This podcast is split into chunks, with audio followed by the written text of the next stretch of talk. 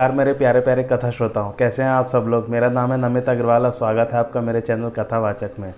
पिछली कथा में हम लोगों ने अरण्य कांड समाप्त कर दिया था और आज जो है हम नया कांड शुरू करने जा रहे हैं, जो कि चौथा कांड है रामायण का, जिसका नाम है किशकिंधा कांड। आइए आरंभ करते हैं। श्री राम जी आगे चले और ऋष्यमुख पर्वत के निकट पहुँचे। वहाँ मंत्रियों सहित सुग्रीव रहता था। उसने अतुलित बल की सीमा वाले श्री राम जी को आते देखा। उसने अत्यंत भयभीत होकर कहा, हे हनुमान, सुनो, ये दोनों पुरुष बल और शोभा की खान हैं।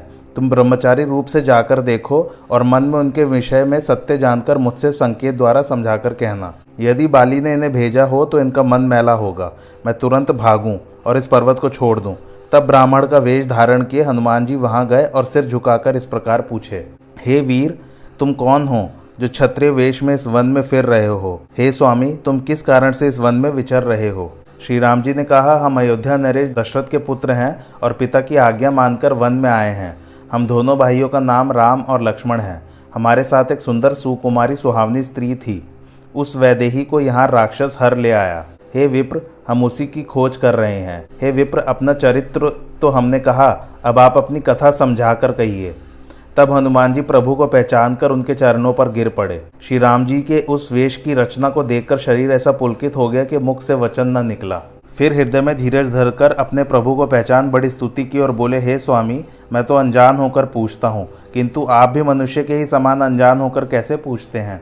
एक तो जाति का मैं बंदर हूँ, दूसरे मोह और अज्ञान के वश हूँ। उस पर, हे श्री रामचंद्र जी, मैं आपकी दुहाई देता हूँ कि मैं कुछ भी भजन और साधन नहीं जानता। सेवक, स्वामी और पुत्र माता पिता के ही भरोसे रहते हैं।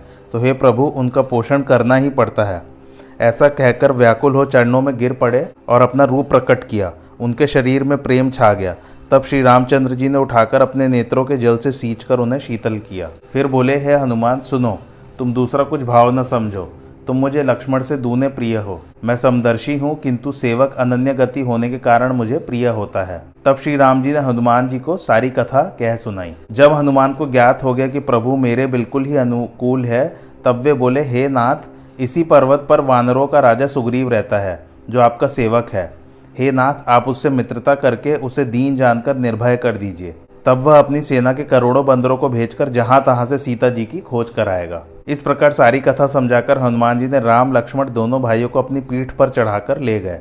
जब सुग्रीव ने श्री रामचंद्र जी को देखा तब दौड़कर सादर दंडवत किया और लक्ष्मण सहित श्री राम जी ने उसे गले लगाया। सुग्रीव विचार करने लगा कि, कि क्या ये मुझ वानर से मित्रता करेंगे? तब श्री हनुमान ने दोनों ओर की कथा कह सुनाई और उन्होंने अग्नि को साक्षी देकर सुदृढ़ मित्रता स्थापित की। जब ऐसी अभिहित प्रीति हो गई तब लक्ष्मण ने श्री रामचंद्र जी का सब चरित्र सुग्रीव से कहा। उस पर सुग्रीव ने अपने नेत्रों में जल भरकर कहा हे नाथ मिथिलेश कुमारी मिलेंगी। एक समय मैं अपने मंत्रियों सहित यहाँ बैठा विचार कर रहा था तो मैंने आकाश मार्ग से किसी स्त्री को जाते हुए देखा।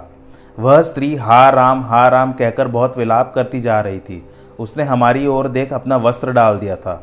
उस वस्त्र को श्री रामचंद्र जी ने सुग्रीव से मांगकर हृदय से लगाकर बड़ा शोक किया। उन वस्त्रों आभूषणों को देखकर श्री राम जी ने लक्ष्मण से पूछा, हे तात, क्या तुम इन वस्त्रों और आभूषणों को पहचानते हो?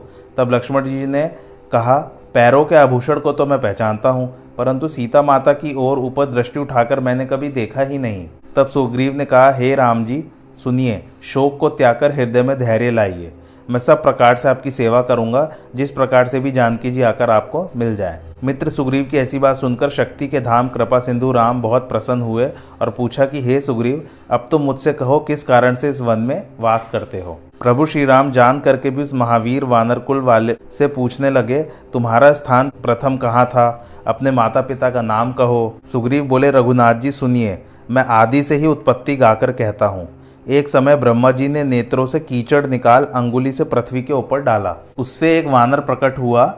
विधाता ने विचार पूर्वक उसका नाम ऋक्षराज रखा। ब्रह्मा जी के चरणों में सिर नवाकर वह वानर बोला, प्रभु, मुझको क्या आज्ञा है? तब ब्रह्मा जी बोले, तुम मन में विचरण करो। पर्वतीय वनों के फल खाओ और जो राक्षस जहाँ पाओ, मारो। हे रघुनाथ जी वह ब्रह्मा की आज्ञा पाकर दक्षिण दिशा में गया। वहाँ महावीर, महाबली ऋक्षराज विचरण करता रहता। जो राक्षस मिलता, उसके मिलते ही सिर पर कठिन शिला मार देता। घूमते फिरते एक सुंदर कुंड देखा तो जल में अपने रूप की परछाई देखने लगा। तब वह कपि मन में यह विचारने लगा कि यह शत्रु यहाँ आकर किस प्रकार रहता है। वो अपनी परछाई देखकर सोच रहा है कि यह कौन है और ये शत्रु है क्या? उसे देख वीर वानर क्रोधित हो कुंड के चारों ओर भ्रमण करने लगा। कपि ने जैसी जैसी चेष्टा की, वह सब चरित्र जल में ज्यो का त्यो दिखाई देता। तब कपि ने गर्जना की तब कुंड से भी प्रतिध्वनि हुई। तब वह कुंड में कूद पड़ा। तुरंत ही वह शरीर पलटकर बड़ी सुंदर स्त्री हो गया, जो गुड़ और रूप में अनुपम थी। उस समय उस पर इंद्र और सूर्य की दृष्टि पड़ी। उसकी अपार छवि देखकर दोनों मोहित हो गए। इंद्र के अंश से महावीर बलवान बाली हुआ और सूर्य के अंश से मैं सुग्रीव उत्पन्न हुआ। बाल से उत्पत्ति होने के कारण बाली एवं ग्रीवा ग्रीवा मतलब गर्दन, से उत्पत्ति होने के कारण मेरा नाम सुग्रीव पड़ा। फिर हे रघुनाथ जी सुनिए। तत्काल वह वीर नारी शरीर से बदलकर जो का त्यो पुरुष हो गया।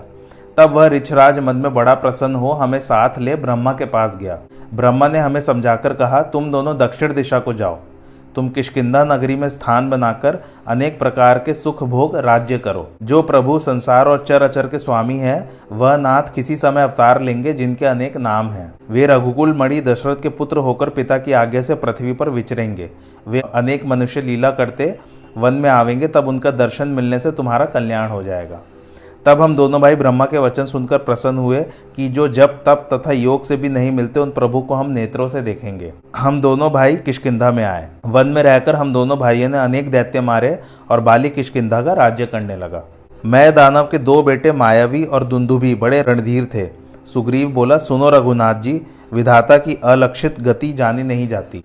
सुग्रीव ने कहा, हे नाथ, बाली और मैं दो भाई हैं। पहले हम दोनों में जैसी प्रीति थी, वह कुछ कही नहीं जाती। एक समय मैसुत मायावी नामक राक्षस हमारे गाँव में आया। वह अर्धरात्रि के समय नगर के द्वार पर पुकारने लगा। बाली शत्रु की ललकार को न सह सका। बाली दौड़ा और वह भागा। तो मैं भी पीछे लगा हुआ भाई के साथ गया। किंतु वह राक्षस पहाड़ की गुफा में जा बैठा। तब बाली ने मुझसे कहा कि तुम यहाँ ठहरो। एक पक्ष तक प्रतीक्षा करना, यदि मैं ना आऊँ तो जानना कि बाली मार दिया गया। हे रामचंद्र जी, एक मास तक मैं वहाँ रहा। जब बहुत भारी रक्त की धारा निकली, तब मैंने अपने मन में विचार किया और जाना कि राक्षस ने मेरे भाई को मार डाला होगा। बाली बहुत बलवान है उससे कोई युद्ध में जीत नहीं सकता, परंतु जिसने उसे मार डाला, वह मुझे भी मार डालेगा। तब मैं बड़ा शोक करता हुआ घर आया और पूछने से बाली के मरने का समाचार सुनाया। उस समय पंपापुर वासी जन तन से बहुत व्याकुल मन से बेहाल थे। मंत्रियों ने देखा कि नगर बिना स्वामी का है तो उन्होंने मुझे ज़बरदस्ती राज्य दे दिया।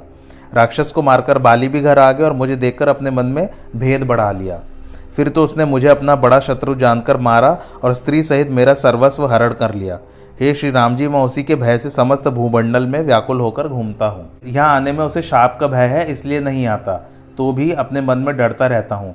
जब श्री रामचंद्र जी ने सेवक के इस दुख को सुना तो उनकी दोनों विशाल भुजाएँ फड़क उठी। वचन सुनकर राम जी बोले, शाप की बात कहो। कि दुंदुभी दैत्य को बाली ने किस प्रकार मारा? इस प्रकार रघुनाथ जी ने पूछा कि बाली को किस कारण श्राप हुआ? तब सुग्रीव बोला, दुंदुभी दैत्य बड़ा बली था। वह मल्ल युद्ध की सब गति जानता था और अपने समान किसी को बली नहीं मानता था। एक बार वह समुद्र के तट पर आया और उसमें क्षोभ आ गया। क्षोभ मतलब लालच। सब सागर का पानी कमर तक ही था। तब वह अभिमान करके मथने लगा। समुद्र मथने में सब शरीर से व्याकुल हो गया।